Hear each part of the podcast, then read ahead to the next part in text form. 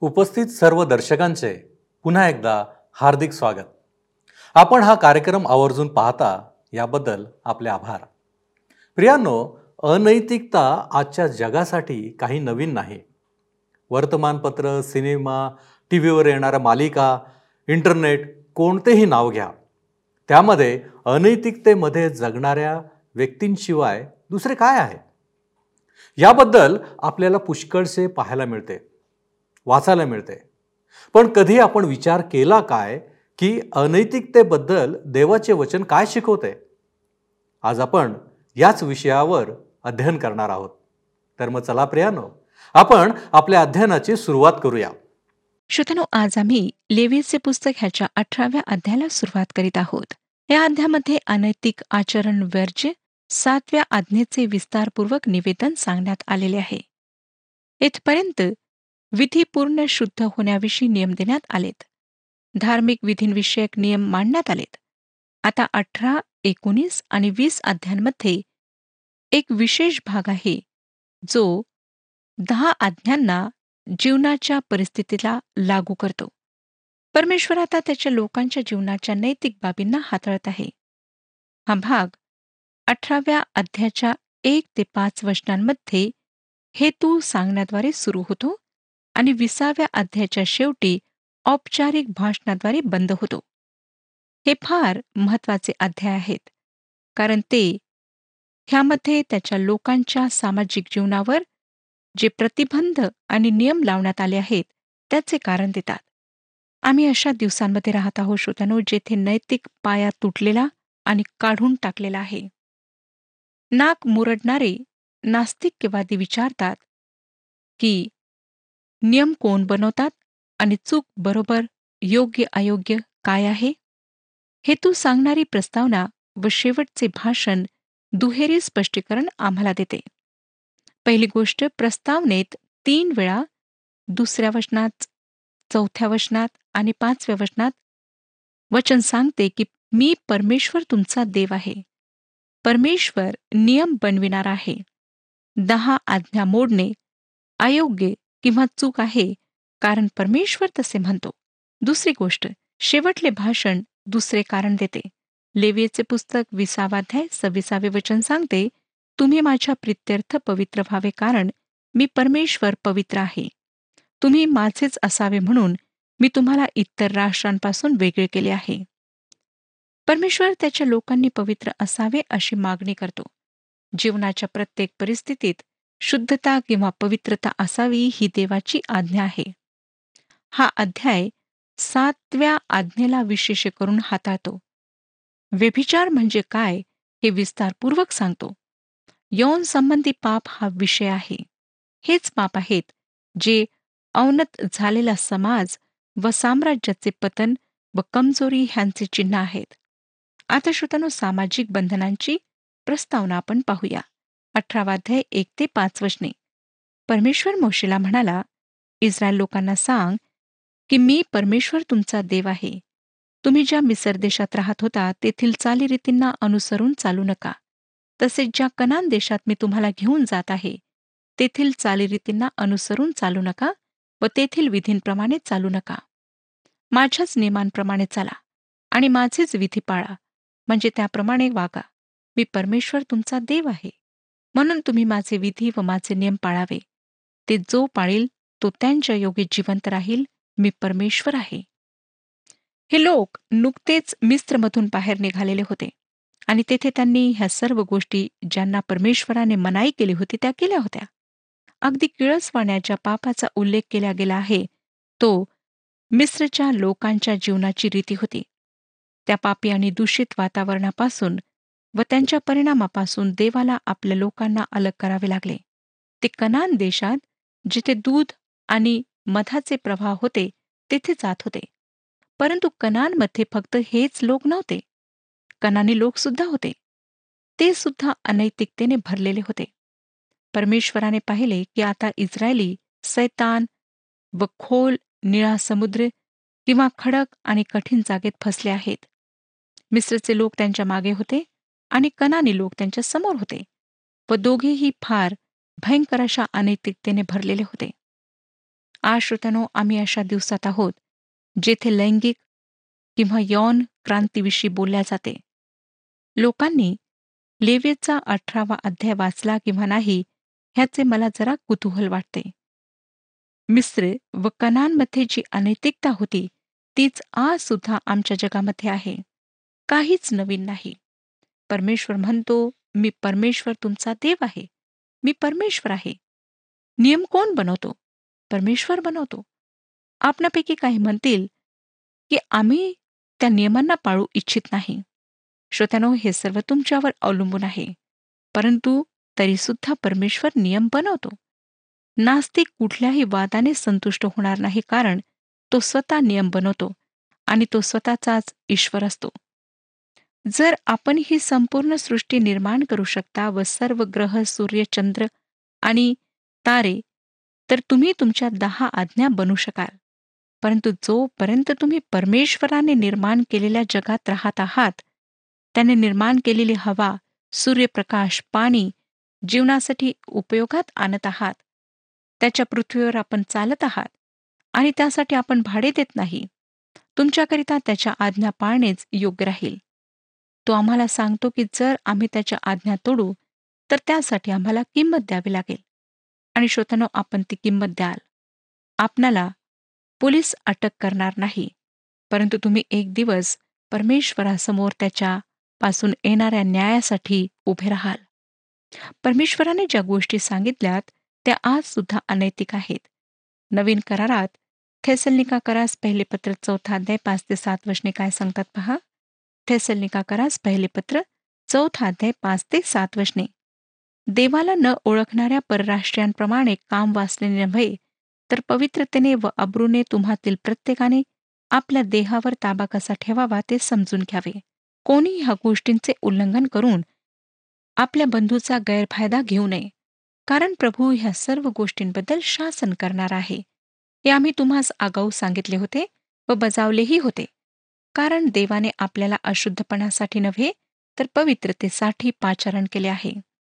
तसेच इफिस्करासपत्र चौथाध्याय सतरा ते एकोणीस वचने सांगतात इफिस्करासपत्र चौथा चौथाध्याय सतरा ते एकोणीस वचने म्हणून मी हे म्हणतो व प्रभूमध्ये निश्चितार्थाने सांगतो की परराष्ट्रीय भ्रष्ट मनाने चालत आहेत त्याप्रमाणे तुम्ही ह्यापुढे चालू नये. त्यांची बुद्धी अंधकारमय झाली आहे. त्यांच्या अंतकरणातील कठीणपणामुळे त्यांच्यात अज्ञान उत्पन्न होऊन ते देवाच्या जीवनाला पारखे झालेले आहेत. ते कोडगे झाल्यामुळे त्यांनी हवरेपणाने सर्व प्रकारची अशुद्धता करण्यासाठी स्वतःला कामातूरपणास वाहून घेतले आहे. करिंदकरास पहिले पत्र पाचवाध्याय अकरावे वचन बघा. करिंदकरास पहिले पत्र पाचवाध्याय अकरावे वचन. म्हणून मी तुम्हाची लिहिले होते त्याचा अर्थ असा की बंधू म्हटलेला असा कोणी जर जारकर्मी लोभी मूर्तीपूजक चहाडी मद्यपी किंवा वित्तहरण करणारा असला तर तशाची संगत धरू नये. त्याच्या पंक्तीसही बसू नये. पेत्राचे दुसरे पत्र पहिला अध्याय चौथे वचन पहा. पेत्राचे दुसरे पत्र पहिला अध्याय चौथे वचन. त्यांच्या योगे मोलवान व अतिमहान अशी वचने आपल्याला देण्यात आली आहेत. यासाठी की त्यांच्याद्वारे तुम्ही वासनेपासून उत्पन्न होणारी जगातील भ्रष्टता चुकून ईश्वरी स्वभावाचे वाटेकरी व्हावे. श्रोत्यानो नवीन करारातील पत्रातून घेण्यात आलेली ही वचने तुमच्याशी आणि माझ्याशी बोलतात. देवाचे लेकरू मग ते कितीही वयाचे असो त्याला पवित्र जीवन जगण्यासाठी पाचारण करण्यात आले आहे. करिंदकरास पहिले पत्र तिसरा अध्याय सोळा आणि सतरा वचने. करिंदकरास पहिले पत्र तिसरा अध्याय सोळा आणि सतरा वचने मी आपणाकरिता वाचत आहे. तुम्ही देवाचे मंदिर आहात आणि तुम्हामध्ये देवाचा आत्मा वास करीतो हे तुम्हास ठाऊक नाही काय? जर कोणी देवाच्या मंदिराचा नाश करीतो तर देव त्याचा नाश करेल कारण देवाचे मंदिर पवित्र आहे. तेच तुम्ही आहात इफिस्करास पत्र पहिला अध्याय चौथे वचन? इफिस्करास पत्र पहिला अध्याय चौथे वचन. त्याप्रमाणे आपण त्याच्या समक्षतेत पवित्र व निर्दोष असावे म्हणून त्याने जगाच्या स्थापनेपूर्वी आपल्याला ख्रिस्ताच्या ठाई निवडून घेतले. पेत्राचे पहिले पत्र पहिला अध्याय सोळावे वचन? पेत्राचे पहिले पत्र पहिला अध्याय सोळावे वचन. कारण असा शास्त्रलेख आहे की तुम्ही पवित्र असा कारण मी पवित्र आहे. श्रोतनो परमेश्वर आम्हाला पवित्रतेसाठी पाचारण करतो. जे लोक ख्रिस्ताकरिता अनेक लोकांपर्यंत शुभवर्तमान घेऊन गेले त्यांच्या जीवनाद्वारे त्यांनी जो प्रचार केला त्या शुभवर्तमानाचा त्यांच्या जीवनावर प्रथम परिणाम झालेला होता. परमेश्वराने ही सृष्टी निर्माण केली व तोच हिला चालवित आहे. आणि तो म्हणतो मी तुमचा परमेश्वर आहे. त्याने आमच्याशी समेट केला आहे. त्याला आमची रचना माहिती आहे. तरी तो आमच्यावर प्रीती करतो. श्रोत्यानो जर आपला देवाशी समेट झालेला आहे तर आपण अवश्य त्याला संतोष व्हाल देवाचे संतान पवित्र आत्म्याने भरल्या जाऊन देहाच्या पापांना न करता आत्म्याचे फळ निर्माण करेल. आता नातेसंबंधात लैंगिक संबंधांवर निर्बंध सांगण्यात आलेला आहे. सहावं वचन बघा. तो म्हणतो तुमच्यापैकी कोणी आपल्या जवळच्या आपताची काया उघडी करावयात जवळ जाऊ नये. मी परमेश्वर आहे.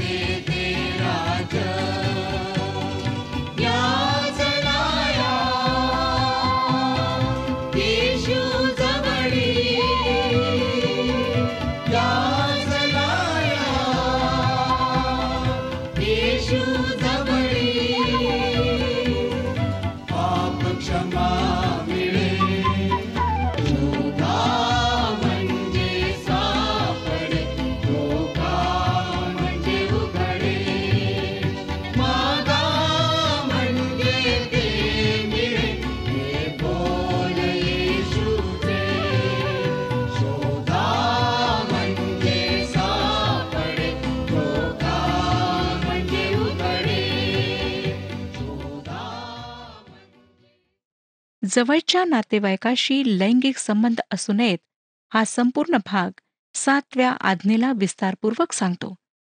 रक्तसंबंधातले कोणीही परमेश्वर अगदी विशिष्ट गोष्टीबाबत सांगत आहे व कारण तो देतो ते हे की मी परमेश्वर आहे. सातवानी आठवं वचन तू आपल्या बापाची काया अर्थात आपल्या आईची काया उघडी करू नको. ती तुझी आई आहे म्हणून तू तिची काया उघडी करू नको. आपल्या सावत्र आईची काया ही उघडी करू नको. ती तुझ्या बापाचीच काया होय. हे पाप करिंथ येथील मंडळीत होते. पॉल फार मोठ्या आवेशाने अशा व्यक्तीला दोषी ठरवतो. करिंदकरास पहिले पत्र पाचवाध्याय आणि पहिलं वचन सांगतं करिंदकरास पहिले पत्र पाचवाध्याय पहिले वचन. मला अशी खबर मिळाली आहे की तुमच्यामध्ये प्रत्यक्ष जार कर्म चालू आहे. आणि असले जार कर्म की जे परराष्ट्रीयांमध्ये देखील आढळत नाही. म्हणजे तुम्हातील कोणी एकाने आपल्या बापाची बायको ठेवली आहे. परमेश्वराने पाप काय आहे श्रोत्यानो हे फार अचूकपणे सांगितले आहे. कोणीही ह्या बाबतीत चूक करू शकत नाही. आता नऊ ते पंधरा वशने मी आपणाकरिता वाचत आहे. अठरावाध्याय नऊ ते पंधरा वशने आपली बहीण मग ती सखी असो किंवा सावत्र असो ती घरी जन्मलेली असो किंवा बाहेर जन्मलेली असो तिची काया उघडी करू नको. आपली नात मग ती मुलाची मुलगी असो किंवा मुलीची मुलगी असो तिची काया उघडी करू नको कारण ती तुझीच काया होय. तुझ्या बापाच्या बायकोला तुझ्या बापापासून झालेली मुलगी तुझी बहीणच आहे म्हणून तिची काया उघडी करू नको. आपल्या आतेची काया उघडी करू नको. ती तुझ्या बापाची जवळची आप्त होय. आपल्या मावशीची काया उघडी करू नको कारण ती तुझ्या आईची जवळची आप्त होय. आपल्या चुलत्याची काया उघडी करू नको म्हणजे त्याच्या बायकोशी गमन करू नको ती तुझी चुलती होय. आपल्या सुनेची काया उघडी करू नको ती तुझ्या मुलाची बायको होय तिची काया उघडी करू नको. रक्ताद्वारे किंवा विवाहाद्वारे जे नाते स्थापित होते त्याविषयी ह्या भागात सांगितलेले आहे. मिस्रमध्ये अशी पापे होती? विशेष करून नवव्या वचनात सांगितलेली. फारो आणि टोलेमेजमध्ये बहीण व भावाच्या लग्नाची प्रथा होती. सुरुवातीला ह्याविरुद्ध काही नियम नव्हता. केन व शेताला आपल्या सख्या बहिणीशी लग्न करावे लागले. आब्रामाने अर्ध्या बहिणीशी लग्न केले. पण आता नियमाने ह्या प्रथांना रोखले होते. सोळावं वचन बघा. आपल्या भावजईची काया उघडी करू नको ती तुझ्या भावाचीच काया होय. ह्याला वचनामध्ये एक अपवाद आहे व तो सोडविणाऱ्याविषयी अनुवादाचे पुस्तक पंचवीसावा अध्याय पाच ते दहा या वचनांमध्ये सांगितलेलं आहे. वाचूया श्रोत्यानो अनुवादाचे पुस्तक पंचवीसावा अध्याय पाच ते दहा वचने. भाऊ भाऊ एकत्र राहत असले आणि त्यांच्यापैकी एक निपुत्रिक मेला तर त्याच्या विधवेने बाहेरच्या कोणा परक्याशी लग्न करू नये. तिच्या दिराने तिच्यापाशी जाऊन तिला बायको करून घ्यावे व तिच्याबाबत दिराचे कर्तव्य करावे. त्या स्त्रीला जो पहिला मुलगा होईल त्याने त्या मृत झालेल्या भावाचे नाव चालवावे म्हणजे इस्रायलातून तो नामशेष होणार नाही. आपल्या भावजईला बायको करून घेण्याची त्या पुरुषाची इच्छा नसली तर तिने गावच्या वेशीपाशी वडील वर्गाकडे जाऊन म्हणावे की माझा तीर आपल्या भावाचे नाव इस्रायलात ठेवायला कबूल नाही आणि माझ्याशी दीराच्या कर्तव्याला अनुसरून वागावयाची त्याची इच्छा नाही. मग त्याच्या नगरातल्या वडील वर्गाने त्याला बोलावून आणून त्याच्याशी बोलणे करावे. तो आपलाच हेका चालून म्हणाला की हिला बायको करून घेण्याची माझी इच्छा नाही. तर त्याच्या भाऊजेने वडील वर्गात देखत त्याच्याजवळ येऊन त्याच्या पायातले पायतन काढावे आणि त्याच्या तोंडावर थुंकून म्हणावे जो कोणी आपल्या भावाचे घराणे चालवित नाही त्याचे असेच करावे. पायतन काढलेल्या पुरुषाचे घराणे असे त्याचे नाव इस्रायलात पडेल. श्रोत्यानो पुढे अठरावा अध्याय सतरा आणि अठरा वशने सांगतात एखाद्या स्त्रीची आणि तिच्या मुलीची अशा दोघींचीही काया उघडी करू नको. तिची नात मग ती तिच्या मुलाची मुलगी असो अथवा मुलीची मुलगी असो तिला आपली बायको करून घेऊन तिची काया उघडी करू नको. त्या जवळच्या आप्त होत असे करणे अतिदुष्टपणा होय. तू आपल्या बायकोच्या बहिणीला आपली बायको करून तिला सवत करू नको. ती जिवंत असता तिच्यासह तिच्या बहिणीची काया उघडी करू नको. श्रोत्यानो हे नाते रक्ताद्वारे नाही परंतु विवाहाद्वारे आहे. ह्या दोन्ही वचनात एकाच वेळी दोन बायका ठेवण्याविषयी संदर्भ आहे. ही समस्या याकोबाला झेलावी लागली. दोन सख्या बहिणी लिया आणि राहेल बायको म्हणून त्याने केल्या होत्या. त्यांच्या कुटुंबाची कहाणी काही आनंददायक नाही.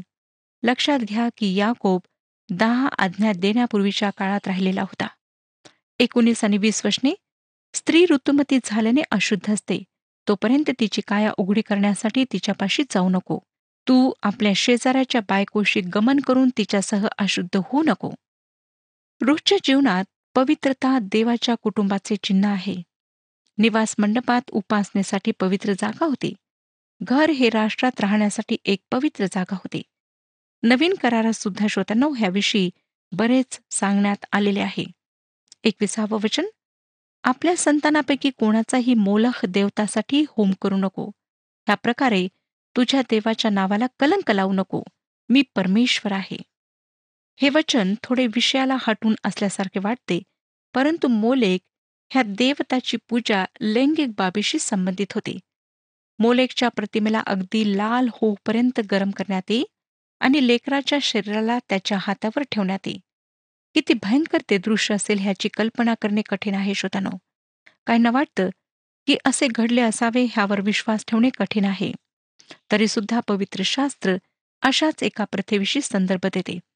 राजाचे दुसरे पुस्तक सतरावा अध्याय एकतीसावे वचन. राजाचे दुसरे पुस्तक सतरावा अध्याय एकतीसावे वचन. आणि अव्वी येथील लोकांनी निभज व तरतार्क अशी दैवते बनविली. आणि सफरवी लोकांनी आपल्या मुलांचा सफरव्यांची दैवते अद्रमेलेक व अन्नमेलेक यापुढे अग्नीत होम करून ती अर्पिली. इरमयाचे पुस्तक सातवाध्याय एकतीसावे वचन सांगते. इरमयाचे पुस्तक सातवाध्याय एकतीसावे वचन. आपल्या पुत्रांचा व आपल्या कन्यांचा अग्नीत होम करण्यासाठी बेन हिमोनाच्या खोऱ्यातील तोफेतात त्यांनी उच्च स्थाने बांधली आहेत. मी त्यास असली आज्ञा केली नव्हती. ती माझ्या मनातही आली नव्हती. श्रोत्यानो ह्या भयंकर प्रथेने देवाच्या पवित्र नावाचा अनादर केला. परमेश्वराचे लेकरांप्रती प्रेम उत्पत्तीच्या पुस्तकापासून प्रगटीकरणाच्या पुस्तकापर्यंत आम्हाला आढळते. प्रभू येशूने म्हटले लहान बाळकास मचकडे येऊ द्या. आता आपण बावीसावं वचन वाचूया. अठरावाध्याय बावीसावे वचन. स्त्री गमनाप्रमाणे पुरुष गमन करू नको. हे अमंगळ कृत्य होय. परमेश्वर ह्या सर्व भयंकर पापांचा धिक्कार करतो. जुन्या व नवीन करारात अनेक वचने आम्हाला सापडतात जी ह्या विषयाविषयी आम्हाला सांगतात की परमेश्वराला ह्याचा तिरस्कार आहे वीट आहे. रोमकरासपत्र पहिला अध्याय चोवीस ते अठ्ठावीस वचने सांगतात. रोमकरासपत्र पहिला अध्याय चोवीसपासून अठ्ठावीस वचने आपण वाचूया. ह्यामुळे ते आपल्या मनाच्या वासनात असताना देवाने त्यांना अशुद्धतेच्या स्वाधीन केले. असे की त्यांच्या देहाची त्यांच्या त्यांच्यातच विटंबना व्हावी. त्यांनी देवाच्या खरेपणाची लबाडीशी अदलाबदल केली आणि निर्माणकर्त्याऐवजी निर्मितांची भक्ती व सेवा केली. तो निर्माणकर्ता तर युगानुयुग धन्यवादित आहे. आमेन. या कारणामुळे देवाने त्यांना दुर्वासनांच्या स्वाधीन केले. त्यांच्यातल्या स्त्रियांनी शरीराचा नैसर्गिक उपभोग सोडून विपरीत आचरण केले. तसेच पुरुषांनीही स्त्रियांचा नैसर्गिक उपभोग सोडून परस्परे कामसंतप्त होऊन पुरुषांनी पुरुषांबरोबर अनुचित कर्म केले आणि त्यांनी आपल्या भ्रांतीचे योग्य प्रतिफळ आपल्या ठाई भोगले. आणखी ज्या अर्थी देवाची जाणीव ठेवण्यास ते मान्य झाले नाहीत त्या अर्थी देवाने त्यांना अनुचित कर्मे करण्यास विपरीत मनाच्या स्वाधीन केले. जे काही ह्या वचनांमध्ये सांगितलेले आहे श्रोत्यानो ते आज आम्हाला अगदी साधारण असे वाटते. आणि ते सगळीकडे आहे. सदोम आणि गमोराची स्थिती अनेक देशांची आहे. लोक स्वतःवर परमेश्वराचा न्याय ओढून घेत आहेत. परमेश्वर येशयाचे पुस्तक अठ्ठेचाळीसावा अध्याय आणि बावीसाव्या वचनामध्ये म्हणतो माझ्यासोबत उघडा येशयाचे पुस्तक अठ्ठेचाळीसावा अध्याय आणि बावीसावे वचन. परमेश्वर म्हणतो दुजना शांती नसते. आता आपण तेविसावं वचन वाचूया. कोणत्याही पशुशी गमन करून त्याच्यासह अशुद्ध होऊ नको. स्त्रीने पशुशी गमन कराव्यास त्याच्यापाशी जाऊ नये. हे विपरीत कृत्य होय. हे खरोखर वर्णन करण्याजोगे नाही आणि ह्याचा सर्व सैतानाच्या गोष्टींशी संबंध आहे. चोवीस आणि पंचवीस वचने बघा. असल्या प्रकारचे कोणतेही कृत्य करून अशुद्ध होऊ नका कारण जी राष्ट्र मी तुमच्यासमोर घालविणार आहे ती असल्या सर्व कृत्यांनी अशुद्ध झाले आहेत. त्यांचा देशही भ्रष्ट झाला आहे. म्हणून त्यांच्या दुष्टतेमुळे मी त्यांचा समाचार घेत आहे व तो देश आपल्या रहिवाशांचा त्याग करीत आहे. श्रोतानो पॅलेस्ताईनमधील प्रदेशांना अगदीच दूर टाकण्यात आले कारण ते अशा प्रकारच्या पापात पडले व ह्याच कारणामुळे त्यांना दूर करण्यात आले. त्यांच्यामध्ये जे काही घडत होते ते परमेश्वर सहन करू शकला नाही. परमेश्वराने एरिओमधील कुठल्याच वस्तूला सोन्याला वस्त्राला स्पर्श करू नका असे त्यांना सांगितले. ते का? कारण फार भयंकर अशा पापात ते लोक जीवन व्यतीत करीत होते. परमेश्वराने योग्य कारणामुळेच त्यांना दूर केले. लक्षात घ्या की ही पृथ्वी परमेश्वराची आहे. तो हिचा मालक आहे. आम्ही फक्त ह्या ठिकाणी भाडे करू प्रवासी आहोत. पण जर योग्य प्रकारे ह्या पृथ्वीचा आम्ही वापर करू तर परमेश्वर आम्हाला आणि ह्या पृथ्वीला आशीर्वादित करेल. आणि जर आम्ही वापर करणार नाही तर मग न्याय ठरलेला आहे. आता श्रोतनो आपण सव्वीस ते तीस वचने वाचूया. ह्याकरिता तुम्ही माझे विधी व नियम पाळावे आणि स्वदेशीय अथवा तुमच्यात राहणारा परदेशीय ह्यापैकी कोणीही असले अमंगळ कृत्य करू नयेत कारण तुमच्या पूर्वीच्या ह्या देशात राहणाऱ्या लोकांनी असली सर्व अमंगळ कृत्य केल्यामुळे हा देश भ्रष्ट झाला आहे. तुमच्या पूर्वीच्या राष्ट्रांचा जसा ह्या देशाने त्याग केला तसा तुम्ही देश भ्रष्ट केल्यास तुमचाही त्याने त्याग करू नये. जे कोणी असली अमंगळ कृत्य करीतील त्या सर्वांचा स्वजनातून उच्छेद व्हावा. ही जी आज्ञा मी तुम्हाला केली आहे ती तुम्ही पाळावी. तुमच्यापूर्वी प्रचलित असलेल्या अमंगळ चालीरीतीप्रमाणे तुम्ही चालू नये व त्यांच्यामुळे अशुद्ध होऊ नये. मी परमेश्वर तुमचा देव आहे. श्रोत्यानो देवाने त्याच्या लोकांना दुहेरी चेतावणी दिली की जर ते असेच वागत राहतील तर त्यांच्यावर फार भयंकर असा न्याय येईल. भूमी पवित्र राहायलाच हवी. आणि परमेश्वराचा अंतिम उद्देश आहे की पृथ्वी नीतिमत्वाने आच्छादली जावी. आज सुद्धा परमेश्वर हेच कार्य करीत आहे. त्याने उपाय केलेला आहे. आणि तो उपाय म्हणजे प्रभू यशू ख्रिस्त. प्रभू यशू ख्रिस्ताच्या द्वारेच ह्या सर्व भयंकर पापांपासून आम्ही मुक्ती प्राप्त करू शकतो. आणि आम्हाला तारणाचे आश्वासन देण्याकरिता सार्वकालिक जीवन देण्याकरिता फक्त तो समर्थ आहे. म्हणून त्याच्याजवळ या आणि आपले जीवन त्याच्या हातात समर्पित करून त्याला आपला व्यक्तिगत तारणारा म्हणून स्वीकारा. परमेश्वर आपणा सर्वांस ह्या विषयात मार्गदर्शन करो आणि आपणास आशीर्वाद देऊ. हा कार्यक्रम आपणास आवडला काय? आता आम्हाला एक मिस कॉल करा. आणि आपण पुढील विजेता होऊ शकता.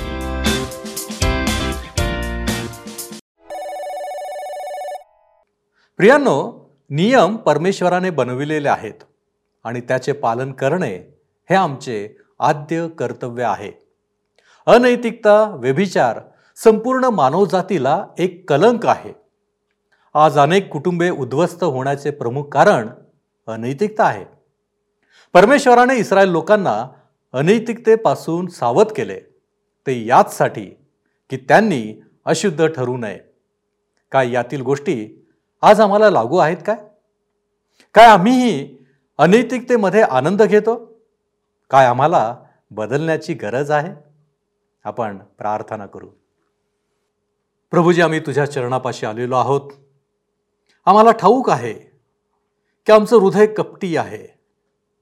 या हृदयामध्ये अनेक वाईट विचार आहेत. आणि प्रभूजी आम्ही सातत्यानं दुष्ट आचरण करत असतो. परंतु प्रभू परमेश्वरा तुझी इच्छा आहे. अनैतिकता आमच्यामध्ये असू नये. व्यविचार आमच्यामध्ये असू नये. आणि म्हणूनच प्रभूजी जे मार्गदर्शन तू केलंस याबद्दल आम्ही तुझे उपकार मानतो तुला धन्यवाद देतो. प्रभूजी आम्ही स्वतःला तुझ्या हाती सोपवितो. आणि तुला विनंती करतो बापा की आम्हाला या सर्व अनैतिकतेमधून बाहेर काढ. प्रभूजी आम्हाला ज्ञान दे. तू आम्हाला बुद्धी दे. आणि या सर्व गोष्टींपासून दूर राहण्यासाठी तुझी कृपा तू आम्हाला पुरव. तारणारा प्रभू येशू ख्रिस्त याच्या गोड आणि गौरवी नावात ही प्रार्थना केली आहे म्हणून तो ऐक. आमेन. आपली पापे पदरी घ्या आणि पापापासून दूर राहा. प्रभू आपणास मार्गदर्शन करो.